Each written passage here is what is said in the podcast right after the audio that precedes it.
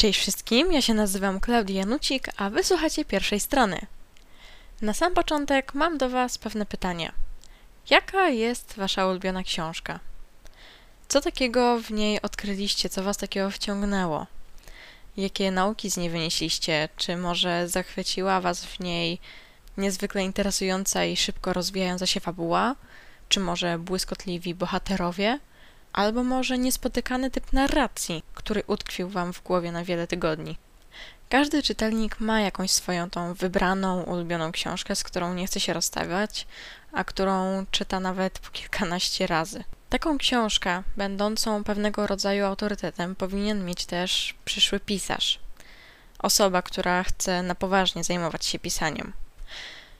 Zawsze podstawową zasadą młodego pisarza, czy jakiegokolwiek pisarza, będzie czytanie książek, czytanie bardzo dużej ilości książek. Jak wszyscy dobrze wiedzą, żeby pisać, trzeba równie dużo czytać.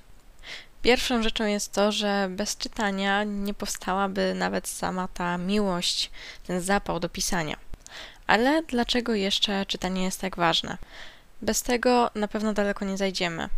Czytanie innych książek, innych świetnych autorów tworzy nam świetne podstawy, żeby samemu zacząć, żeby dać innym szansę przeczytania naszego dzieła.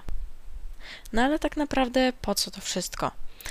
Ano po to, że dzięki czytaniu uczymy się, chłoniemy różne style pisarskie. Każdy autor ma swój własny, indywidualny styl, niepowtarzalny. Mimo, że zasadami style niektóre mogą się łączyć, to jednak po przeczytaniu pewnej książki, bez wcześniejszego sprawdzenia autora, możemy odgadnąć, kto ją napisał. Przebywając w otoczeniu różnych tych stylów pisarskich, możemy łatwo pomóc sobie samemu dopasować ten, który najbardziej nam odpowiada.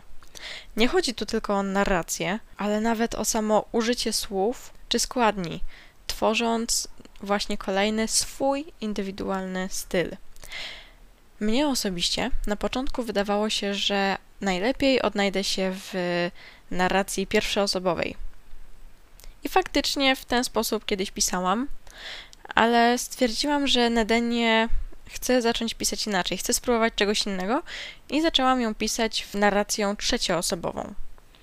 Okazało się, że spodobało mi się to tak, że teraz momentami aż irytuje mnie to, kiedy ktoś pisze w narracji pierwszoosobowej. Ja wiem, że to jest bardzo powszechny zabieg, ale wyobraźcie sobie, że jakiś czas temu spotkałam się z pewnym fragmentem nowo powstającej książki i fragment ten był właśnie napisany narracją pierwszoosobową. Mimo, że historia wydawała się całkiem ciekawa, nie udało mi się przeczytać tego do końca, właśnie przez tą narrację. Być może było to spowodowane tym, że po prostu styl samego tego autora mi nie podpasował, ale no nie mogę ukryć, że zwyczajnie nie odpowiadało mi czytanie tego, no właśnie w formie pierwszoosobowej. Ale dalej, czytając kolejne świetne książki, które mają wybudowane różnorakie światy. Widzimy, w jaki sposób różni autorzy podchodzą do kreacji świata, w jaki sposób te światy budują i w jaki sposób pozwalają czytelnikowi poznać ten świat. I również na tym przykładzie sami dowiadujemy się, w jaki sposób to zrobić. Jak zbudować świat, żeby był odpowiednio do książki realny, czy może fantastyczny? Jakie elementy są niezbędne do pokazania czytelnikowi tego najważniejszego szczegółu tkwiącego w tym świecie, sprawiającym, że jest on tak bardzo niezwykły i niepowtarzalny. Każdy może mieć swój własny, opracowany sposób na budowanie tego świata. Ja do tej pory stosowałam metodę budowania go na bieżąco. W tym momencie wiem, że była to zła metoda, że no nie powinnam w ten sposób działać, ale teraz o tym wiem i dlatego zaczynam wszystko od nowa.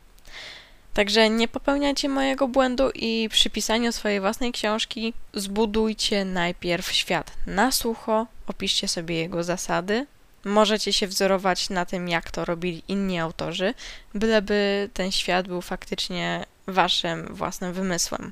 Na budowanie świata schodzą się takie punkty jak miejsce i czas akcji, To są chyba najbardziej podstawowe składnie budowania świata, ale równie ważny jest e, dźwięk i warunki atmosferyczne. Już w szkole podstawowej uczymy się budowania świata, pisząc opowiadania, więc tak jak czas i miejsce akcji jest e, trudnym do pominięcia etapem, tak niewiele osób już e, pamięta zawsze o tym dźwięku i warunkach pogodowych. A to są tak naprawdę jedne z najbardziej istotnych elementów dla stworzenia takiej spójnej całości, która pozwoliłaby czytelnikowi uwierzyć, że ten świat naprawdę istnieje. Po kreacji świata następuje czas na utworzenie bohaterów. Ja wiem, że niektórzy robią na odwrót, sama tak robię, ale w tym momencie idę po prostu w tej kolejności, więc stwierdzenie, że po kreacji świata następuje kreacja bohaterów, może i była trochę nietrafna, ale nie czepiajmy się już szczegółów. Chodzi ogólnie o to, że jak już ktoś zaczął od tej kreacji świata, teraz najważniejszym etapem, zaraz po tym jest właśnie kreacja bohaterów. Czytając książki, widzimy bardzo różnych bohaterów, poznajemy bardzo różne typy osobowości, czasami jeszcze bardziej rozmaite niż te, które spotykamy na żywo. Więc także stąd możemy zaczerpnąć inspirację i nauczyć się chociażby takich rzeczy, jak e, sprawienie, żeby bohater wydawał się żywy, żeby czytelnik czytając dzieje danej postaci mógł stwierdzić, że faktycznie taka postać mogłaby kiedyś istnieć, mogłaby istnieć, albo już istniała, albo istnieje obecnie. Że jest po prostu żywa. To może być osoba, z którą może spotkać się na mieście, którą może autentycznie poznawać i obserwować jej rozwój. Coś takiego możemy zawdzięczać posiadaniu konkretnych cech charakteru, jakichś szczególnie unikatowych cech charakteru, a następnie ewolucji tych cech. Obserwacja, jak e, właśnie cechy postaci się rozwijają, jak ta cała postać rozwija się dzięki wydarzeniom zawartym w książce, jak rozwija swoje cechy, jak być może przełamuje swoje słabości, to nie tylko zbliża czytelnika do bohatera książki, ale i do całej tej historii, powodując to, że książka zapadnie w pamięć czytelnikowi, nie opuści go zaraz po przeczytaniu i odłożeniu książki, tylko będzie za nim chodziła jakiś czas, a to sprawi z kolei, że historia będzie wiecznie żywa, a o to tak naprawdę chodzi w pisaniu i w nadawaniu ducha całej historii. Ogólnie znanym i przyjmowanym faktem jest to, że żeby historia miała sens, żeby historia żyła, musi być czytana. Bez czytania historia jest tak naprawdę niepotrzebna, bo nikt o niej nie słyszy, nikt jej nie zna, nikt jej nie przeżywa. Historia nie rusza się z miejsca. Inną taką dosyć, można by powiedzieć, płytką rzeczą, jakiej możemy się nauczyć dzięki czytaniu książek, jest opisanie wyglądu postaci. Najprostszą metodą jest po prostu postawienie bohatera przed lustrem i opisanie tego, co widzi. Jednak przyznacie, że nie jest to dosyć wyrafinowany sposób, a raczej sposób, który nadaje się dla opowiadania ucznia podstawówki. Najlepszym opisem wyglądu postaci jest zdradzanie jego cech etapami, nawet przez całą książkę. Ale znowu, no właśnie metody na to wszystko są zawarte w wielu różnych książkach różnych autorów. Oni podpowiadają nam, jak opisać ten wygląd, żeby to nie było ani zbyt nachalne, ale żeby jednak ten, ta postać, wizja postaci utrwaliła się jakoś w głowie czytelnika. Poznając tylu różnych bohaterów, e, dostrzegamy też pewne archetypy postaci. Dostrzegamy schematy, jakich używają właśnie poszczególni autorzy. Widzimy, że te schematy zaczynają się powtarzać, i właśnie dzięki zauważeniu tej, e, tego szczegółu możemy stwierdzić, że dobra, to ja w swojej książce przełamię te archetypy, przełamię te schematy, zrobię coś zupełnie innego, dzięki czemu być może stworzę książkę ponadczasową, która odnajdzie swoje miejsce we wszelkich epokach. Ludzie za 100 lat, za 200 lat, ale i obecnie będą chcieli ją czytać z zapartym tchem. Przełamywanie schematów zawsze zostawia jakiś odcisk w ludzkiej pamięci. Ale co dalej? Poza tymi najbardziej podstawowymi elementami książki, czytając widzimy, jak można budować fabułę, tak żeby wciągnęła czytelnika, żeby go pochłonęła.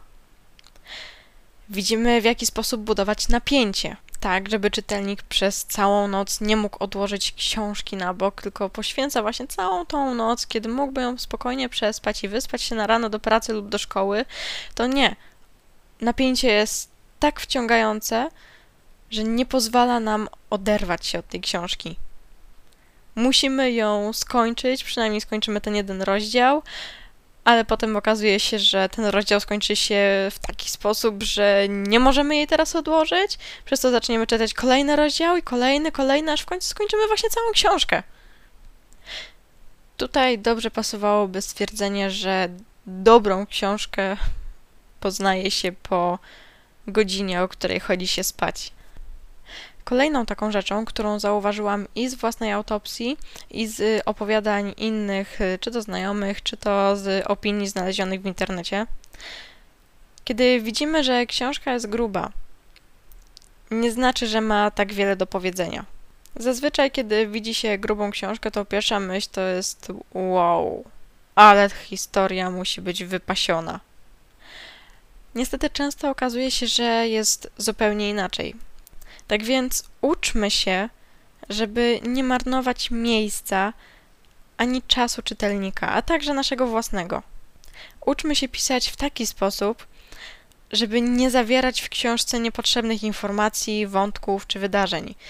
Takich, które tylko spowolniłyby całą akcję, rozwlekłyby książkę na tysiąc stron, gdzie przez 500 nie dzieje się absolutnie nic.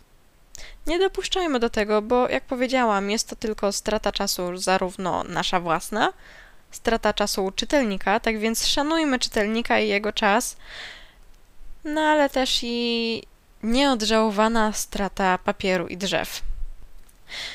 Teraz tak dla podparcia tego wszystkiego, co powiedziałam, pewnymi autorytetami, przykładami, opowiem Wam o czterech seriach, z których zdecydowana większość powinna Wam się kiedyś obić o uszy. Chociaż przypuszczam, że z tymi trzema pozycjami raczej większość ludzi miała dosyć bliski kontakt. W każdym razie pierwsza z tych pozycji jest może troszeczkę mniej znana, chociaż w środowisku czytelniczym nazwisko tej autorki rozbrzmiewa raczej fanfarami. Mówię tu o Holly Black, i jej serii Okrutnego Księcia. Ja osobiście jeszcze nie czytałam tej książki, całej tej serii. Z autorką i całą tą serią miałam tylko tyle do czynienia, że po prostu słyszałam naprawdę bardzo dużo, bardzo pozytywnych opinii. Nawet wyobraźcie sobie, jak jakiś czas temu odbierałam te książki z Empika. Pani, która mi je podawała, nie omieszkała skomentować i powiedziała, że no, że widzę, że szykuje się poważniejsza lektura, że bardzo dobry wybór, że książka faktycznie poważniejsza dla doroślejszego czytelnika, ale jest naprawdę świetnie napisana i jest bardzo wciągająca. No więc stwierdziłam, że to będzie genialna pozycja do nauki stworzenia historii, która wciągnie dorosłego, dojrzałego czytelnika. Bo widzicie, ja osobiście mam taki problem, że to, co teraz tworzę, całą tą moją Nedenię cudowną, moim okiem wygląda to raczej jak powieść dla młodzieży, dla nastolatków. A chciałabym stworzyć coś takiego, co znajdzie swoje zainteresowanie również u tych doroślejszych czytelników. Nie mówię, żeby zaraz to była nie wiadomo jak poważna i polityczna, krwawa i ciężka historia, bo takiej nie chcę napisać, ale chcę, żeby cieszyło to naprawdę nieograniczoną ilość ludzi i żeby moje książki nie miały żadnych ograniczeń wiekowych. Ale do książki, która nie ma absolutnie żadnych ograniczeń wiekowych, przejdziemy później na sam koniec, bo jest to książka, która zajmuje specjalne miejsce w moim serduszku, więc chcę ją zostawić na koniec jako taki special. A teraz przejdziemy sobie do naszej polskiej narodowej dumy, do Wiedźmina Andrzeja Sapkowskiego. To już jest cykl książek dla tych również doroślejszych czytelników, ale młodsi naprawdę też się zainteresują. Nie ma tam żadnych bardzo drastycznych scen ani niczego takiego. Jedynie być może język może ich momentami troszeczkę odstręczać, także wydaje mi się, że jest to pozycja raczej dla osób, które już miały jakieś doświadczenie czytelnicze. Chociaż równie dobrze może być to książka przełomowa, która właśnie otworzy młodego czytelnika przed światem książek i czytelnictwa. Na stworzenie takiej ponadczasowej historii nie ma żadnego przepisu, ale klasyka, jaką jest właśnie m.in. Wiedźmin, powinna pozostawiać w głowie ślad do indywidualnego odczytu. I tylko z takim komentarzem mogę zostawić teraz pana Sapkowskiego, bo ta książka pod każdym względem broni się sama i każdy, jak powiedziałam, indywidualnie znajdzie w niej coś innego, jakąś inną naukę. Książką, która również znajdzie swoje zadowolenie, ucieszenie wśród dorosłych czytelników, ale jednak jest już książką taką bardziej typowo młodzieżową, jest Harry Potter pani J.K. Rowling. Harry Potter przedstawia nam pełny świat, który młodego czytelnika będzie na pewno satysfakcjonować. Rowling naprawdę przyłożyła się tworząc cały swój świat. Co prawda, zdarza się, że wystąpią jakieś niedociągnięcia albo jakieś dziury w kreacji świata, ale umówmy się, przy takim wielkim uniwersum, no sama autorka również mogłaby się zgubić przez zwyczajne gapiostwo albo niedopatrzenie pewnych rzeczy. Do, mm, pewnych rzeczy dopatrują się dopiero czytelnicy po naprawdę wielu latach czytania i po wielokrotnym podejściu do danej książki. Także nie ma co się aż tak czepiać, moim zdaniem. Poza tym na wszystko jest jakieś wyjaśnienie. Fani Harry'ego Pottera znajdują swoje własne teorie spiskowe na niemal każdy temat. No a już tak na koniec audycji, taką książką, cyklem, który właśnie chciałam stawić na koniec, są opowieści z Narni C.S. Lewisa. Moim zdaniem ten cykl określa najlepiej jedno słowo ponadczasowość. Opowieści z Narni to bajka, która zachwyci, i to dosłownie zachwyci i dorosłego czytelnika, bardzo dojrzałego emocjonalnie, rozwiniętego umysłowo, ale i ucieszy małe dziecko. Dorosły czytelnik znajdzie w opowieściach z Narni ich drugie dno i naprawdę bardzo dużą ilość nawiązań, które zrozumie właśnie tylko dorosły czytelnik. Kreacja świata, kreacja bohaterów, kreacja historii, inspiracja zasadami religijnymi i zasadami życia codziennego, o których wcale nie myślimy tak na co dzień, to jest to, co opisuje opowieści z Narni, tworząc pełną recenzję dla czytel... dla autora, który poszukuje jakiegoś źródła do nauki pisania. Tym właśnie akcentem zakończymy tę audycję.